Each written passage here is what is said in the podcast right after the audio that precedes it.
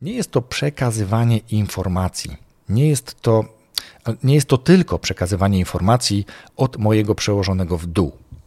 To jest komunikowanie się w ogóle. To jest to, jak witamy się z zespołem. To jest to, o czym rozmawiamy, jak rozmawiamy. Zapraszam do podcastu Rozwój Osobisty dla Każdego.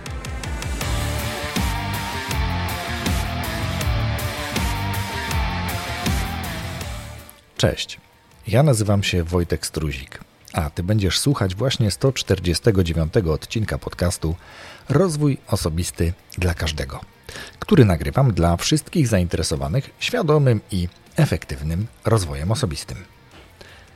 Dzisiaj zapraszam Cię do kolejnego odcinka solowego. Tydzień temu, w 148 odcinku, również solowym, mówiłem o tym, jak poradzić sobie ze zmianami. Jak w tak zwany prosty sposób poradzić sobie ze zmianami. A dzisiaj opowiem Ci o cechach dobrego menedżera, dobrego szefa, lidera, jakkolwiek. Te siedem wyodrębnionych przeze mnie cech, przeze mnie podkreślam, to wynik moich obserwacji i moich własnych doświadczeń. Myślę, że dla wielu z Was te cechy będą kluczowe e, jeżeli jesteś szefem albo masz swojego szefa, a myślę, że każdy szef ma swojego szefa, ale też e, zakładam, że możesz potencjalnie zarządzać dzisiaj lub e, chcesz zarządzać jakiejś wielkości zespołem. Więc ten odcinek przyda się zarówno jeśli jesteś już szefem, e, lub jeśli dopiero na szefa aspirujesz. Zanim przejdę do tych siedmiu cech, to przypomnę, powiem, kim jest menedżer, jaka jest jego rola generalnie bo przecież on realizuje jakiś proces, jakaś jego rola jest. Jakiekolwiek wyobrażenie mamy o tym, czym menadżer się zajmuje, czasami mogłeś mieć lub mogłaś mieć takie wyobrażenie, że nic nie robi generalnie. E, chociaż pewnie w historii e, znalazł, znalazłby się nie jeden taki menedżer czy menedżerka, który faktycznie niewiele robił, ale załóżmy, że mówimy o tych dobrych, tych, którzy są dobrzy lub chcą być dobrzy, stawać się coraz lepszymi. O tym w sumie będę też mówił w ramach tych siedmiu cech, ale dobra, do rzeczy. Generalnie ja sobie to nazwałem tak, że menadżer jest po to, żeby sprawy się działy tak, żeby e, rzeczy były popychane do przodu. Tematy, jakkolwiek sobie je w swojej organizacji, w swojej firmie nazywacie.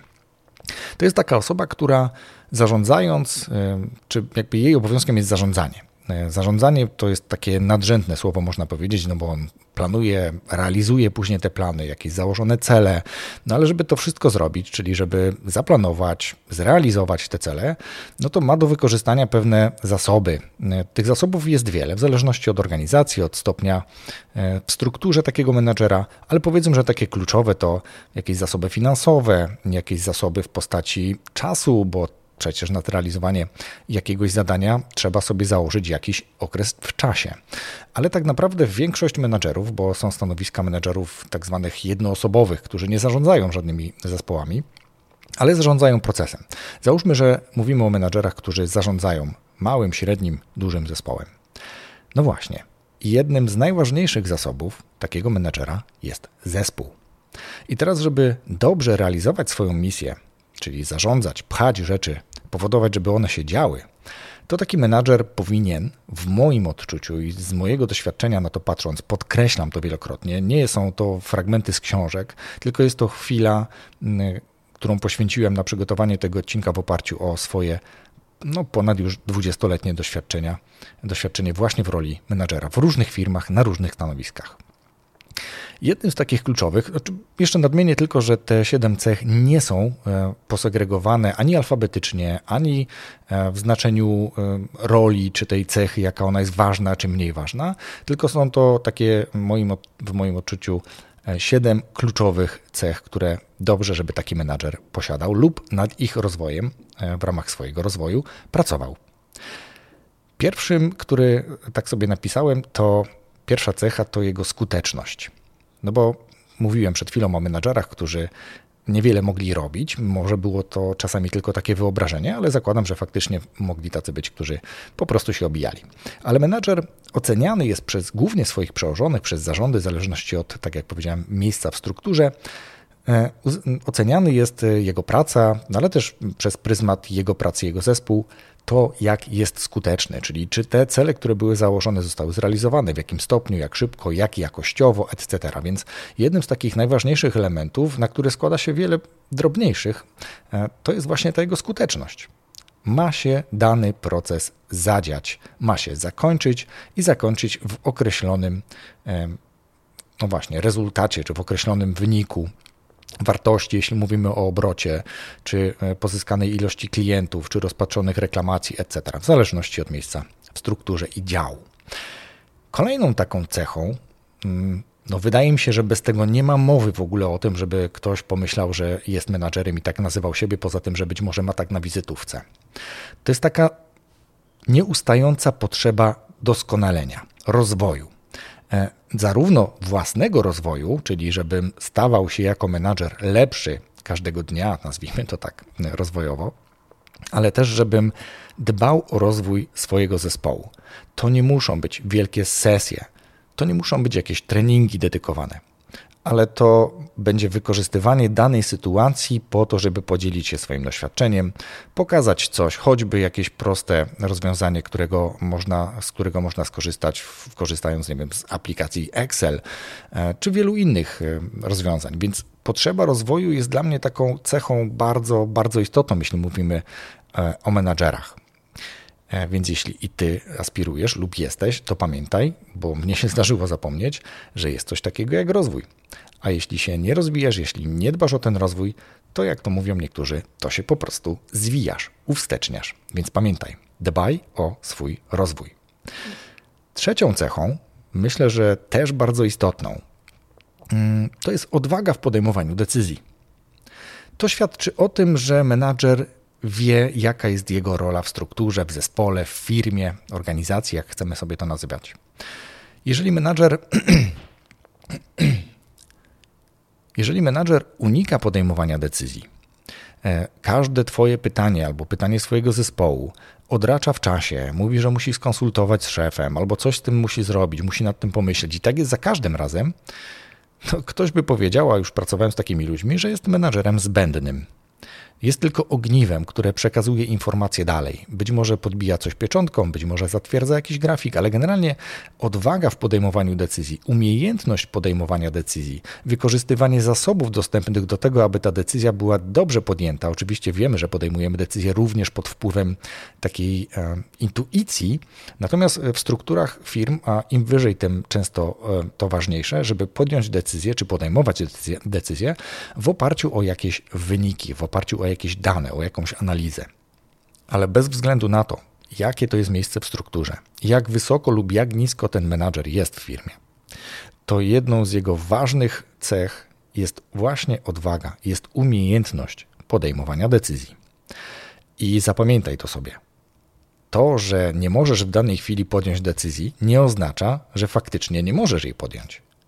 Być może tak zostałeś nauczony, być może taka jest jakaś, jakieś przekonanie w tobie, bo tak e, uczył ciebie twój szef, albo pracowałeś z takimi osobami, które zawsze e, odraczały podjęcie decyzji mm, delegowały to na swoich zwierzchników na przykład, że muszę to skonsultować, muszę porozmawiać z moim szefem. I tak było za każdym razem, nawet w przypadku pierdoły. Z kolei e, też trzeba uważać na mm, taką brawurę w podejmowaniu decyzji, czyli tu, teraz, już natychmiast, bez jakiejkolwiek refleksji. To też wcale nie jest dobre, ale żadna skrajność dobra nie jest. Więc wracając, punkt trzeci, cecha numer trzy, odwaga w podejmowaniu decyzji to jedna z ważniejszych również cech menadżera. No, te siedem generalnie dla mnie to wszystkie ważne, ale zakładam, że na różnym etapie swojego rozwoju menedżerskiego, e, liderskiego czy szefowskiego e, te, te decyzje muszą być podejmowane, czy powinny być podejmowane. Kolejną, czwartą cechą dobrego menadżera, szefa, lidera jest komunikacja. Jest otwarta, uczciwa, szczera, autentyczna komunikacja. Nie jest to przekazywanie informacji, nie jest to, nie jest to tylko przekazywanie informacji od mojego przełożonego w dół. To jest komunikowanie się w ogóle. To jest to, jak witamy się z zespołem. To jest to, o czym rozmawiamy, jak rozmawiamy, jak przekazujemy zadania, jak delegujemy zadania, jak je kontrolujemy w trakcie, jeśli kontrolujemy, w zależności od stopnia e, zaangażowania czy rozwoju zespołu, tak naprawdę. E, to jest też to, jak upewniamy się, że dane zadanie czy komunikat został poprawnie zrozumiany. To jest też doprowadzenie do sytuacji, kiedy Twój pracownik, Twój współpracownik, to czasem nawet jest kolega z zespołu, a czasem nawet szef. Chce z Tobą porozmawiać i powiedzieć Ci coś dla niego ważnego. To jest ten moment, kiedy Twój pracownik, Twój współpracownik nie zgadza się z Tobą, bo ma przecież do tego prawo. To jest Twoja reakcja na taki komunikat. To jest komunikacja. To jest to, jaką stworzyłeś atmosferę do komunikacji. Już nieraz mówiłem w tym podcaście, a teraz podkreślę, dla mnie bardzo istotne jest i zawsze, zawsze to pewnie uogólnienie, bo do tego musiałem dojrzeć, ale ważne było, żeby ludzie, z którymi ja pracuję, umieli powiedzieć mi bez żadnej obawy, że nie zgadzają się ze mną. Uważają, że mój pomysł nie jest najlepszy i ich może być lepszy. Bardzo, bardzo to cenię nie przepadam za osobami, e, z którymi współpracuję czy współpracowałem, które tylko przytakują, które zawsze się zgadzają. No bo znowu, moja rola wtedy nie jest do końca wypełniona jako menadżera. Bo warto tak dobierać zespół, ale o tym będą inne odcinki, żeby właśnie mieć w zespole takie osoby, które są mądrzejsze i które nie boją się mówić, że mają inny, być może lepszy pomysł. Ale to, to jest właśnie to, jak rozwijasz w sobie, czy jak rozwinąłeś, rozwinęłaś w sobie taką cechę właśnie jak komunikacja. Otwarta, uczciwa, szczera, autentyczna komunikacja ze swoim zespołem. Myślę, że to jest ważna, bardzo ważna cecha. Trudniejsza jest komunikacja w górę niejednokrotnie, tego też już doświadczyłem, ale nad tym też warto pracować, czyli jak komunikować się ze swoim przełożonym. Z szefem mojego szefa, na przykład, jeszcze wyżej. Więc ta komunikacja w ogóle jest taką cechą, którą warto rozwijać, nawet jeżeli nie jesteś menadżerem, ale jesteś partnerem w związku, jesteś ojcem, jesteś matką, jesteś dzieckiem i potrzebujesz zakomunikować swoje potrzeby, potrzebujesz poprosić o pomoc, co też jest bardzo istotne, a o tym za chwilkę też będę mówił. Ale podsumujmy. Czwarty punkt, czwarta cecha komunikacja. Piątym punktem, piątą cechą dla mnie jest też coś, co lubię obserwować i lubię, kiedy ktoś e, realizuje się w tej cesze. To jest taka świadomość nieomylności, albo raczej świadomość porażki. Świadomość porażki i za tym, co idzie, umiejętność przyznania się do błędu, do popełnionego błędu. I znowu, nie chodzi o to, żeby popadać w skrajności, czyli albo nigdy się nie przyznaje do popełnionego błędu, są tacy, albo obnoszę się z tym, że codziennie wiele razy popełniam różne błędy.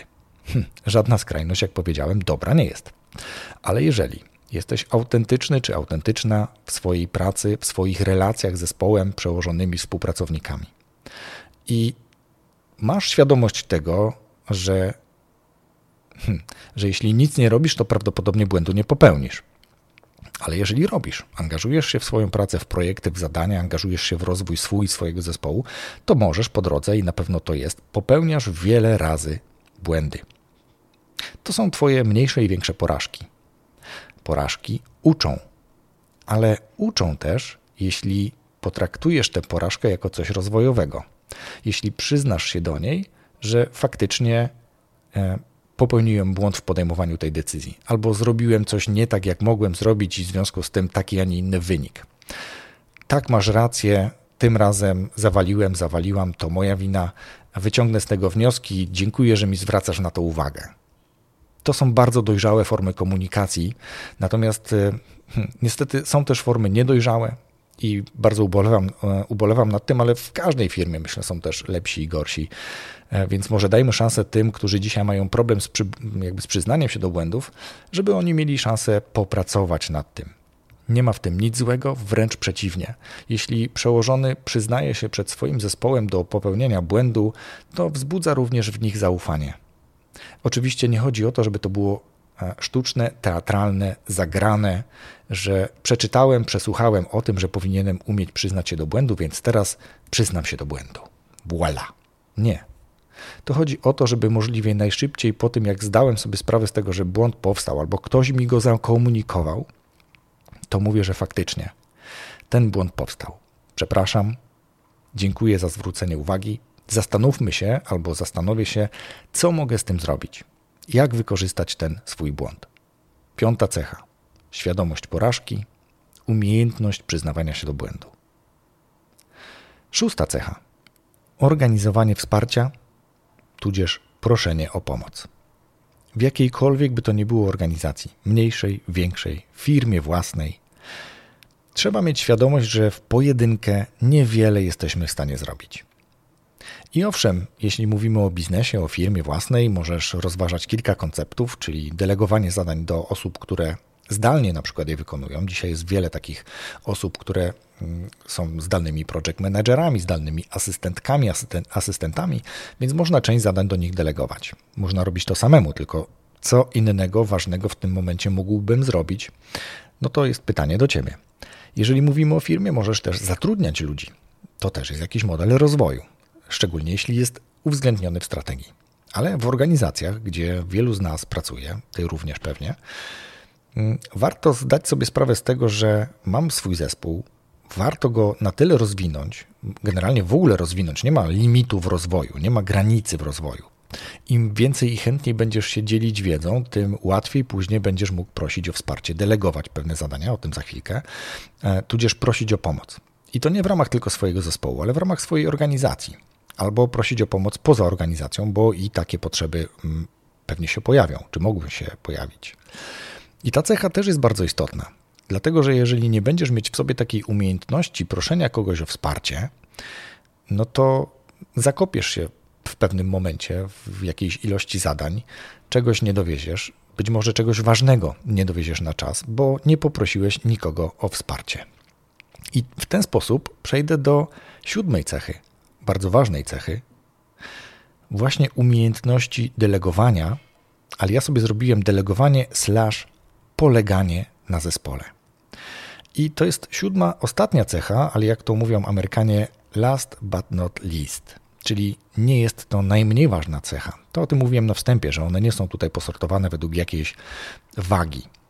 Zespół dla mnie jest ważny, uczę się z nimi współpracować za każdym razem, z kilkoma zespołami tak naprawdę. Mam świadomość tego, że jeden zespół może być trochę zaniedbywany w pewnym okresie czasu albo, albo z racji na różne inne zadania mm, czasowo zaniedbywany. No, takie jest życie. Tak jak powiedziałem, świadomość porażki i umiejętność przyznania się do błędów w tym momencie właśnie jest ważna.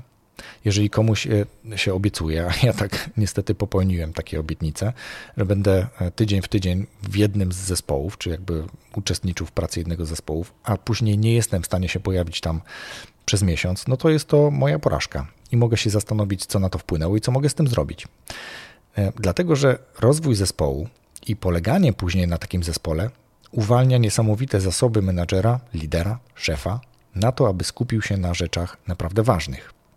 Ja miałem nieraz w swojej pracy zawodowej, w tej i w wielu innych firmach, takie sytuacje, kiedy z różnych powodów, bardzo często jakichś okresów e, chorobowych, jakichś okresów absencji, kiedy nie było osób, które byłyby w stanie wykonać swoją pracę, ja musiałem wykonać ich pracę, nie będąc specjalistą w tym zakresie, ale wiedząc, że te zadania muszą się odbyć. I rezygnowałem z innych, być może ważniejszych z punktu widzenia strategii, koncepcji, planowania, bo te rzeczy drobne też musiały się zadziać. I okej, okay, jeśli to jest okres przejściowy, bo generalnie jedną z ważniejszych cech, jak powiedziałem, jest umiejętność delegowania, dzielenia się. Ja już wiele lat temu, i to dzięki osobie, która nie była menadżerem, ale dzięki mojej żonie, tak naprawdę, E, zrozumiałem, jak ważne jest to, żeby delegować. To były moje początki bycia menedżerem, kiedy po pracy zawodowej byłem tak zaangażowany, zresztą zwykle jestem, e, że prace takie biurowe, administracyjne robiłem jeszcze w domu po powrocie z pracy, po wielu godzinach pracy w terenie. I w domu wypełniałem rachunki, tabelki, robiłem zestawienia i usłyszałem pytanie, czy to są rzeczy, które naprawdę ja muszę zrobić. I taka refleksja być może u ciebie też się pojawi, które z zadań, które dzisiaj wykonujesz, być może z mozołem, pieczołowicie i być może trochę ze złośnią, że to są właśnie rzeczy, które ty musisz robić, czy to są te, które ty musisz robić. Czy to nie jest tak, że część tych zadań możesz delegować do swojego zespołu? Jeśli dzisiaj zespół nie jest na nie gotowy, to co możesz zrobić, żeby był gotowy na te zadania? Żebyś ty uwolnił, uwolniła sobie przestrzeń, czas na to, żeby skupić się naprawdę na rzeczach czasem ważnych, których wymaga się od menadżera. Mamy też takie przeświadczenie, i tu taka dygresja, że menadżer, podobnie jak wszyscy inni pracownicy, powinien być bardzo zajęty na, e, na pracy takiej, którą widać, że pracuje, że on klepie w tą klawiaturę, że on właśnie coś pisze, że on właśnie z kimś przez telefon rozmawia, on coś organizuje, załatwia. Jednym z wielu zadań menadżera jest również praca koncepcyjna. Jest również zastanawianie się nad pewnymi działaniami, które muszą być podjęte. To jest wybieganie dużo do przodu. To jest bycie zorientowanym w tym, jak wygląda sytuacja ekonomiczna branży, rynku, firmy, i na to ten menadżer także powinien mieć czas. A jeśli stale robi małe rzeczy, to tego czasu nie ma. I mówimy wtedy o menadżerze, który jest menadżerem, który mikro zarządza, który zarządza każdym małym procesem, malusieńkim, który kontroluje nawet najmniej istotne e, procesy e, w firmie, organizacji. Ale o tym myślę, że będę też mówił jeszcze do Ciebie, do Was w innych odcinkach. A teraz podsumuję. Siedem cech które wybrałem jako cechy dobrego menadżera, dobrego szefa i lidera. Skuteczność, potrzeba rozwoju, zarówno siebie, jak i swoich zespołów, odwaga w podejmowaniu decyzji, otwarta komunikacja, tudzież komunikacja w ogóle, świadomość porażki, czyli też umiejętność przyznania się do błędu, organizowanie wsparcia i proszenie o pomoc, i ostatnia cecha, umiejętność delegowanie, poleganie na zespole. Te siedem kluczowych obszarów warto zbadać u siebie. Warto wycofać się i sprawdzić, jak one u mnie działają. W taki oto sposób dobiegamy do końca tego odcinka. Będę nagrywał więcej solowych odcinków. Część z tych odcinków będzie dedykowana rozwojowi menadżera, będzie dedykowana obszarom odpowiedzialności menadżera, pewnym procesom, które można rozwijać w organizacjach, mm, różnych organizacjach, ale też oczywiście wiele tych odcinków solowych będzie, tak jak dotychczas, dotyczyła takiej własnej produktywności, efektywności osobistej, rozwoju szeroko rozumianego. Za dzisiaj bardzo Ci dziękuję. Dziękuję w tym miejscu również swoim patronom. Jestem niesamowicie wdzięczny i zaskoczony, bo tych patronów przybyło w ostatnim czasie no, kilku ładnych. I dzisiaj, w dniu, kiedy nagrywam ten odcinek, jest ich aż 36. Bardzo, bardzo, bardzo Wam dziękuję. Oczywiście listę wszystkich patronów mm, aktualnych na dzień, kiedy przyrządzam czy sporządzam wpis na stronę Rozwój Osobisty dla Każdego, możesz zobaczyć właśnie pod każdym odcinkiem podcastu na tej właśnie stronie. Imiona tych patronów w zdecydowanej większości linkują albo do ich profili osobistych, albo do ich stron internetowych, albo do wskazanych być może też fundacji, bo i takie przypadki są. Mamy już umówione raz w miesiącu spotkanie online z patronami. To jest zawsze drugi wtorek miesiąca. Już przyszły wtorek spotkanie z patronami kolejne. Więc jeśli Ty chcesz dołączyć do tej coraz to większej grupy, co mnie bardzo cieszy, brać udział w rozwoju tego podcastu, czyli proponować gości, zadawać pytania, otrzymywać też jakieś drobne upominki czasem ode mnie, które ja otrzymuję od gości albo wpadają po prostu w moje ręce i chcesz, żeby Twoje imię było na przykład wymienione w opisie odcinka podcastu, to zapraszam Cię na stronę patronite.pl łamane przez RODK. Wybierz tam dogodny dla siebie próg wsparcia, a ja z góry Ci za to bardzo dziękuję.